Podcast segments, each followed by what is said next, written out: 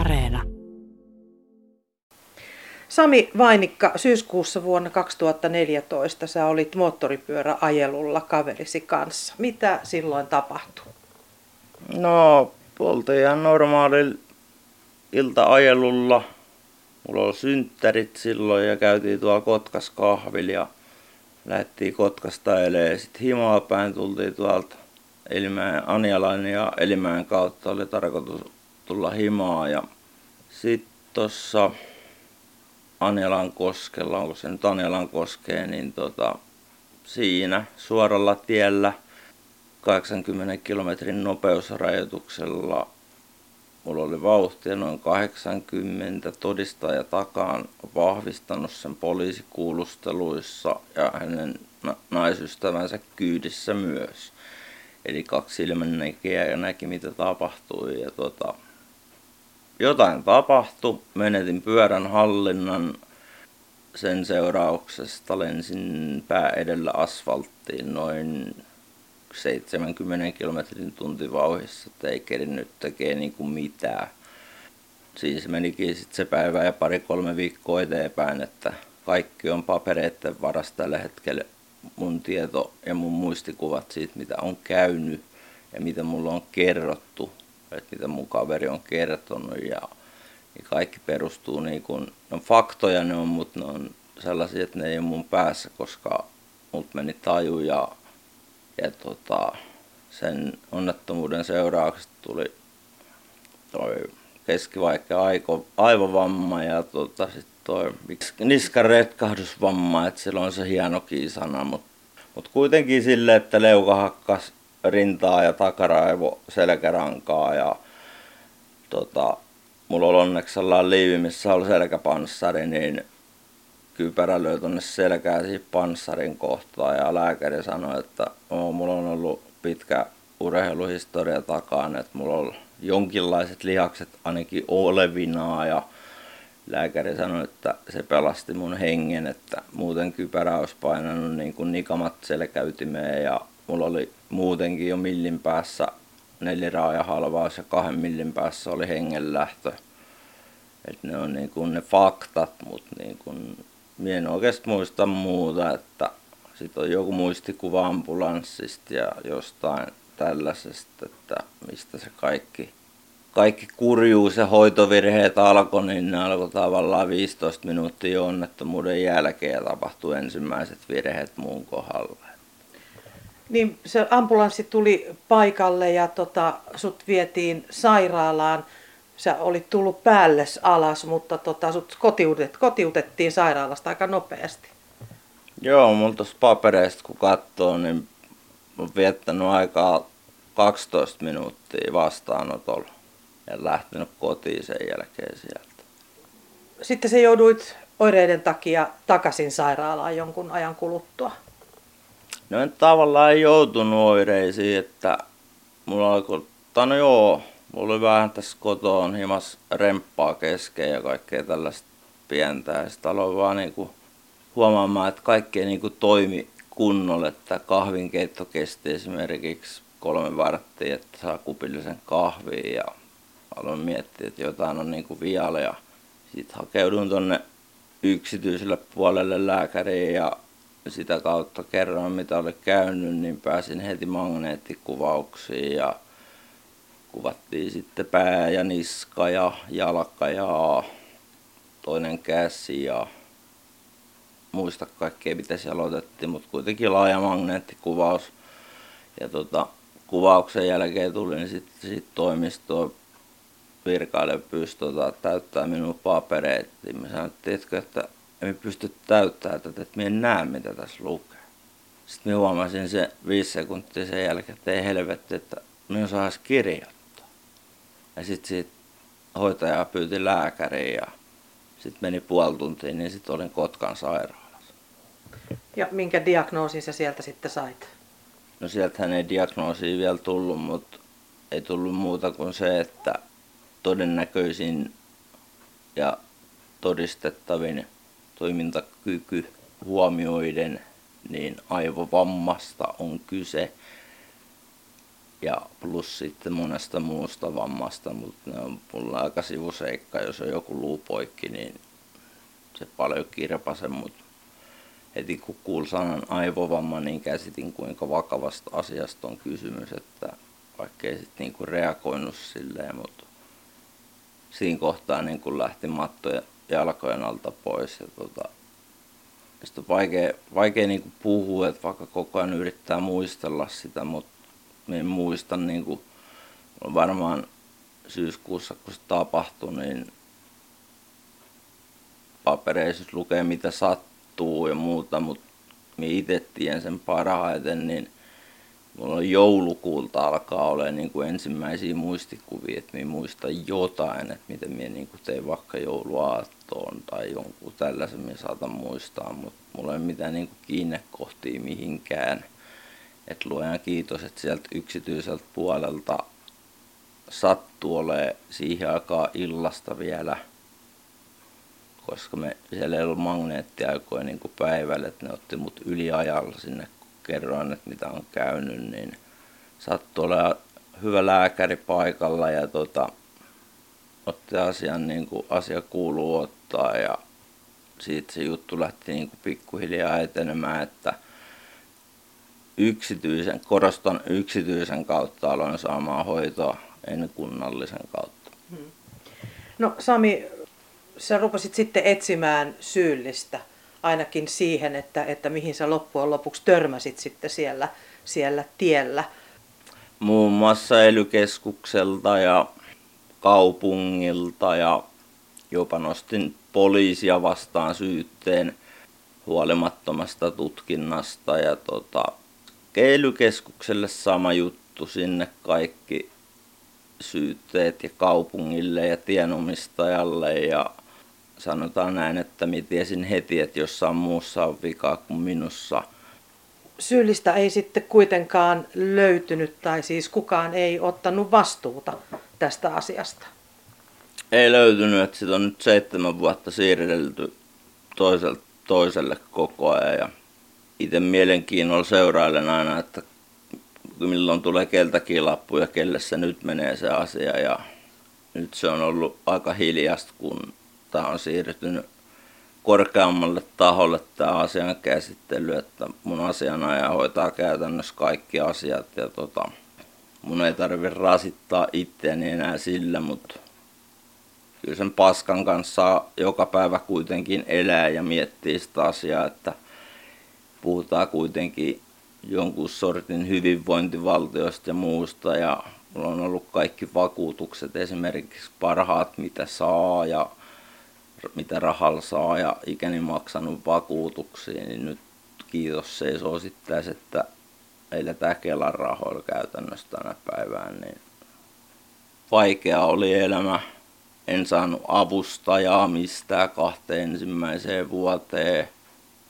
Multa otettiin ajo-oikeus pois, minä en päässyt liikkumaan mihinkään, mulla ei ollut minkäänlaista vammaispalvelua, tota, apua eikä kontaktia sinne.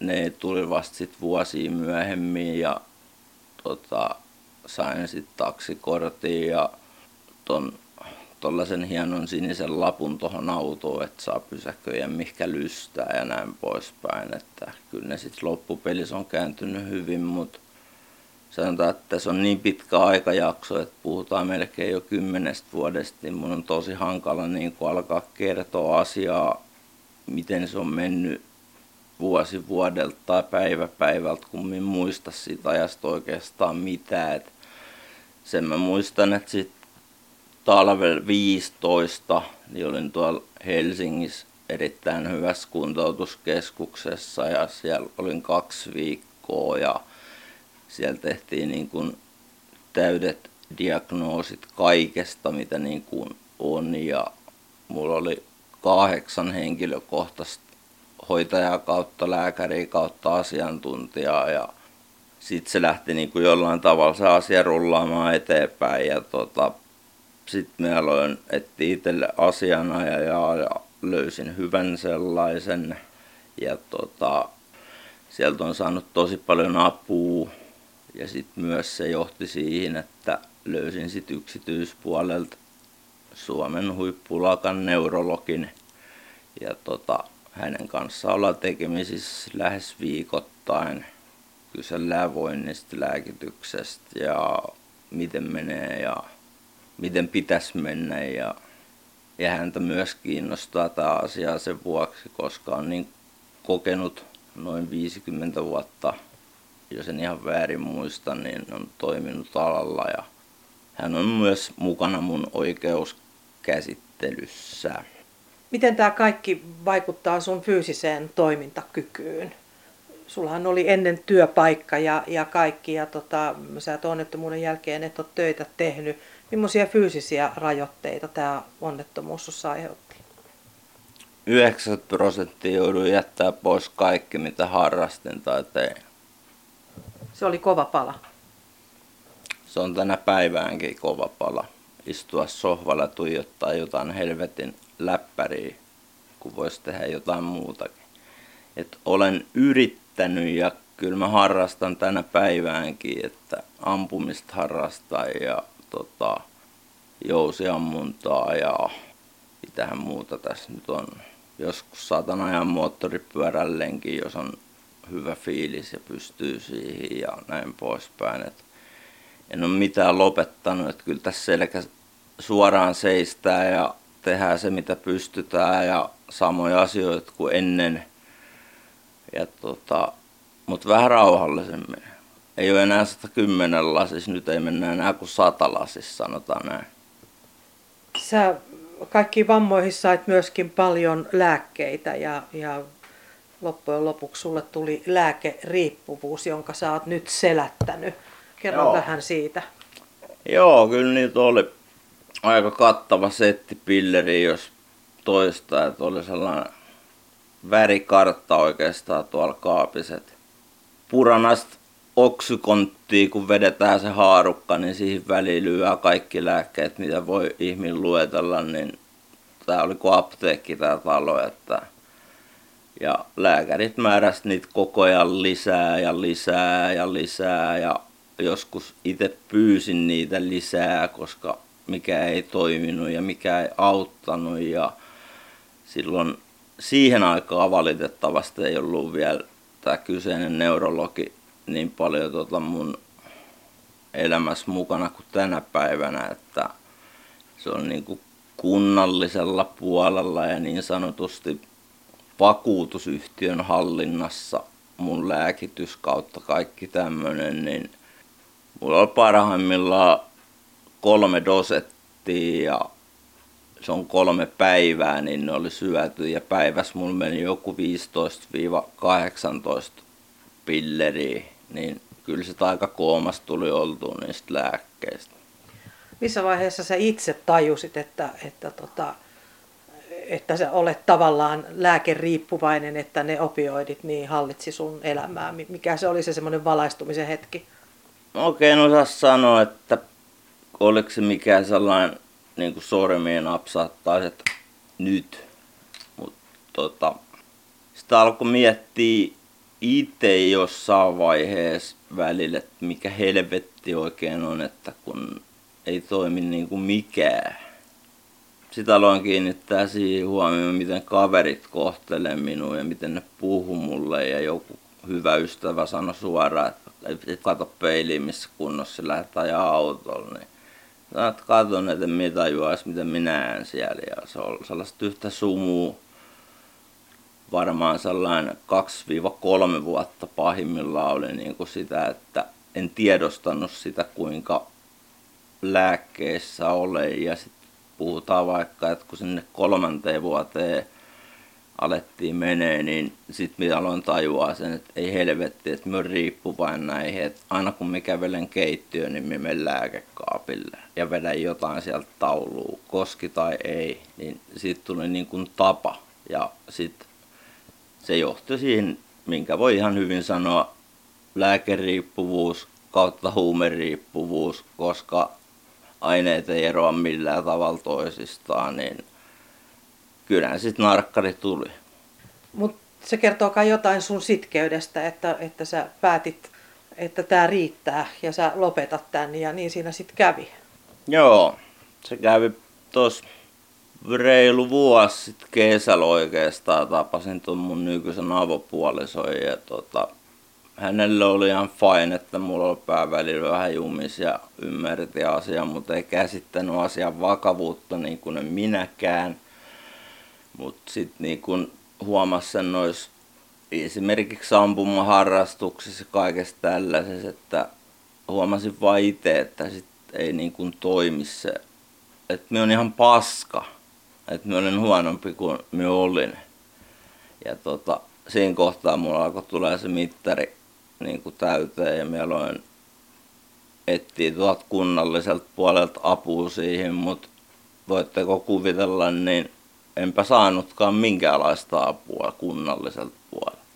Muutaman ystävän kautta ja sitten nykyisen neurologin kautta ja, ja tota, yksityisen puolen kautta, niin mulla ei ollut varaa käydä niissä, mutta oli niin ystävällistä ja asiantuntevaa porukkaa, että tajus tilanteen vakavuuden ja näki mun kuosista sen, että toi jätkä kuolee kohta, että jos ei tot saa niin kuosia. Ja sit oma halu oli niin kuin se, että no tutut tietää mitä mun rinta on tatuoitu, sitä ei tarvittaisi varmaan sanoa, kun ei tää radios näy, mutta siinä lukee never give up ja tota, sen näkee joka aamu, kun harjaa hampaa, että tuolla veskis, niin omilla avuilla ja muutaman kaverin ja neurologin ohjeistuksella, niin se lähti käyntiin syksyllä kaksikymmentä ja kolme kuukautta oli aina yhtä helvettiin maata pimeässä, kämpäs, vierotusoireissa, ruoka ei pysy sisällä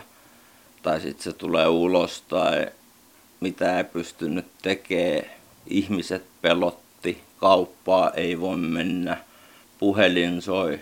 Mutta sitten se pikkuhiljaa alkoi siitä helpottaa ja tota, sitä alettiin kehittelemään uutta kuviota ton lääkehommankaan niin, että oma-aloitteisesti heitin tonne omaa takkaan noin viisisataa pilleriä ihan ensimmäiseen ja päätin, että nyt se lähtee ainakin tästä kohtaa käyntiin. Ja sitten otin tuohon neurologiin yhteyttä ja sanoin, että etkö nyt on lääkkeet loppu, niin hän vastasi, että ei pitäisi olla, että sulla on niin paljon, että ei ole kun on nyt poltettu, että nyt mennään näin, että minä päätin, että nämä loppuun näiden huumeiden vetäminen, että koitetaan keksiä joku sellainen lääkitys, että minä pystyn ainakin sen puolesta olemaan ihminen, että mulle riittää tämä, että minä taistelen aivovamman, keskivaikean aivovamman kanssa päivittäin, niin siihen kun sotkee vielä lääkkeet, niin mulle tuli mitta täyteen, kun minä pystyn nyt toimimaan puoliakaan siitä, mitä niin kuin olisi voinut jo silloin toimia aikaisemmin, jos kunnalliselta olisi saanut apua ja he olisi toiminut oikein ja olisi kohdellut minua kuin ihmistä, eikä jotain roskaa niin sanotusti. Tämmöinen onnettomuus niin väistämättä tuo mukanaan erilaisia taloudellisia ongelmia ja sä oot yrittänyt niitä, niitä ratkoa käymällä kaikenmoista paperisotaa erilaisten instanssien kanssa, muun muassa vakuutusyhtiöiden kanssa. Niin tota, miten nämä korvausasiat, Sami, niin miten nämä on nyt tämän, sen onnettomuuden jälkeen, niin miten ne on sujunut? No ei nämä huonommin oikeastaan voi sujua. Aluksi meni ihan ok ja lainmukaisesti ne meni ihan ok, ei ollut mitään ongelmaa eikä valittamista vuoteen kahdeksantoista asti. Sain sen korvauksen, mikä mulle kuuluu, mutta sitten tuli yhtäkkiä posti, pate tuohon ovelle toi lapun ja kirjekuoren, mikä piti kirjata vielä, että tää on tällä lapu, mitä ihmettä pitäisi helvettiin nyt tapahtuu. Niin tuli sitten vakuutusyhtiöt posti, että syystä ja toisesta olemme tullut siihen tulokseen, että tiputamme sinun korvauksia viisikymmentä prosenttia. Ja joka voi kuvitella sen, että oot töissä nyt missä vaan tai teet mitä vaan ja sulta otetaan viisikymmentä pinnaa sun kuukausituloista pois, niin mihin se sitten vaikuttaa? Mitä vakuutusyhtiö sitten sanoi perusteluksi, että yhtäkkiä sitten monen vuoden jälkeen niin, niin korvaussumma putoaa puoleen, joka on todella merkittävä pudotus? Sitä voi varmaan kysyä tuota vakuutusyhtiöltä itseltään ja vakuutusyhtiön lääkäreiltä ja neurologeilta ja vastaavalta taholta, että ne on tehnyt paperista lukemalla sen päätöksen, että minä olen viisikymmentä prosenttisesti työkykyinen yhtäkkiä monen vuoden jälkeen, että on tapahtunut niin sanottu ihme. ihme Joo. Tässä on nyt kolme vuotta mennyt tuolla viisikymmentä pinnalla ja viime viikolla tuli vielä posti, että siitä lähtee vielä kymmenen pinnaa pois, niin kyllä tässä tekisi vielä pullostaa, mutta kun ei ole rahaa. Siinä oli kuitenkin osa pointtina se, että sä olisit osatyökykyinen. Mitä sä itse ajattelet nyt tässä, että mistä se osatyökyky olisi yllättäen palannut niin monen vuoden jälkeen? En pysty vastaamaan tuohon. Sä teit pitumihommia ennen, ennen tätä onnettomuutta. Se on nyt ilmeisesti pois suljettu, mutta mut, mitä sä voisit tehdä omasta mielestä? Mi, mihin sun, sun kapasiteetti tässä tilanteessa, niin millaisiin hommiin se voisi riittää? No, mä en itse tuohon oikein osaa vastata, kun en tiedä, mutta mulla on nyt tässä lääkärin E-lausunto eessä. Tää on aikaisempi lausunto, mikä on vuodelta, tää on seitsemäntoista. Sitten tutkittiin asioita vähän lisää tuossa tänä vuonna uudestaan tämän oikean neurologin kanssa ja hän oli tehnyt myös sen aikaisemman E-lausunnon, missä oli toistaiseksi työkyvytön ja silloin itse näin mahdollisuuden, että pystyn jonain päivään palaamaan työelämään ja mä oon koko ikäni tehnyt töitä ja lähes, no, lähes kaksikymmentä vuotta pitumieristäjän ollut ja rakennustyömaalla hengaillut ja elin siinä uskossa, että pystyn kouluttautumaan uudestaan vaikka sitten vähän valkokypäräiseksi tai joksikin muuksi kuin ihan duunariksi, mutta sitten tänä vuonna tuossa keväällä tämä mun neurologi niin teki uuden tosi kattavan lausunnon, mikä on niinku oikea lausunto. Tämä pitää sisällään noin kahdeksan sivutekstiä. Niin ensimmäisen täällä on ykköön, kakkoon, kolmoon, neloin, vitoin, kutoin. Niin mennään tuohon kutoskohtaan, mitä kysyit. Niin nyt täällä on muuttunut työkyky on pysyvästi täysin työkyvytön. Että nyt on turhaa edes enää yrittää. Että tää on sellainen paperi, että minä en saa tehdä töitä sen takia, koska mulla on halvaantumisriski. Jos mulla käy jotain, niin sitä ei varmaan korvaa mikään. Mutta kun sä itse kuvailet sitä arkielämää ja muuta, niin sä muun muassa kerroit, että sä et pysty ajamaan nurmikkoa, sä et pysty imuroimaan ja niin edelleen. Nyt maallikon on hankala kuvitella, että mitä sä sitten pystyisit tekemään työksesi.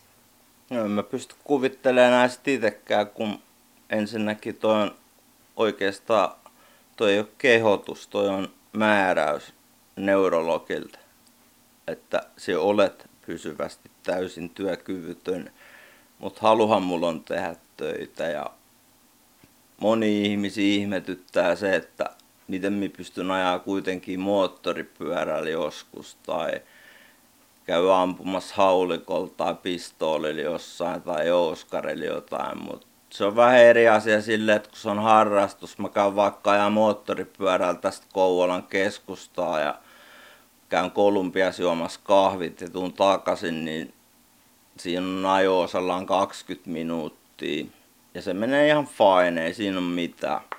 Mutta jos ajatellaan, että pitäisi ajaa kahdeksan tuntia sillä pyörällä joka päivä, että minä pääsen edes puoleen väliin ekaan päivään, mihinkä minä olen menossa, kun se pitää lopettaa. Et se on vain esimerkki. Sama pätee kaikkiin harrastuksiin, että emme pysty harrastamaan joka päivä. Sanotaan, että kerta, kaksi kertaa viikossa maksimissaan ja se on aina eri harrastus. Et aina pitää muuttaa, että ne kivut tulee niin voimakkaaksi, että esimerkiksi se vie sen keskittymiskyvyn vaikka nyt ampumaharrastuksesta, että kun ei onnistu ja luonne on vielä sellainen, että tykkään kilpailla enemmän itteni kanssa kuin muiden kanssa, niin se, että meillä on häviää itselle omissa harrastuksissa, niin tota, se on varmaan se, mitä halusit kuulla. Sä, Sami, jatkat kuitenkin vielä taistelua vai jatkatko vakuutusyhtiön päätöksiä vastaan? Viimeiseen hengenvetoon asti jatkan. Askeltakaa emme taaksepäin. Mistä sä vielä tässä vaiheessa nyt sitten, mistä sä haaveilet? Mitä sä ajattelet elämää eteenpäin? Sä oot todella sitkeä tyyppi ja Never Give Up lukee siinä tatuoinnissa. Mistä Sami vielä haaveilee? Ihan tavallisesta perhe-elämästä. Normaali arki, tavallisia asioita, mitkä nyt on vielä hankalia, mutta koko ajan työstän niitä, niin kuin no, mainitsit, että fyysinen kunto on jonkinlainen, niin eihän se nyt ole edes puoliikaa siitä, mitä se on ollut, mutta tota, siitä on ollut paljon apua siihen, että niin kuin esimerkiksi joku syöminen ja ruokailut ja tällaiset, niin ne on mulle niin kuin ihan normaalia, että mä pystyn makaa puoli vuotta kotoa ja mä en liho yhtään. Ja tota, koirankaan käy lenkillä sen, minkä pystyy, ja, mutta siinäkin tullaan taas siihen vastaan, että siitä on esimerkiksi mulle sanottu, että se on ihan hyvä, että yrität, mutta sulla on se halvaantumisriski, jos sä astut huonosti ja sun niska vähän vääntyy, niin sä et kävelet välttämättä ikinä sen jälkeen, niin totta helvetissä ne on pelottavia asioita, mutta potsi jää auton alle suojatielläkin, että se on ihan sama, jos sitä alkaa pelkäämään, niin sehän pelkäät mitä vaan.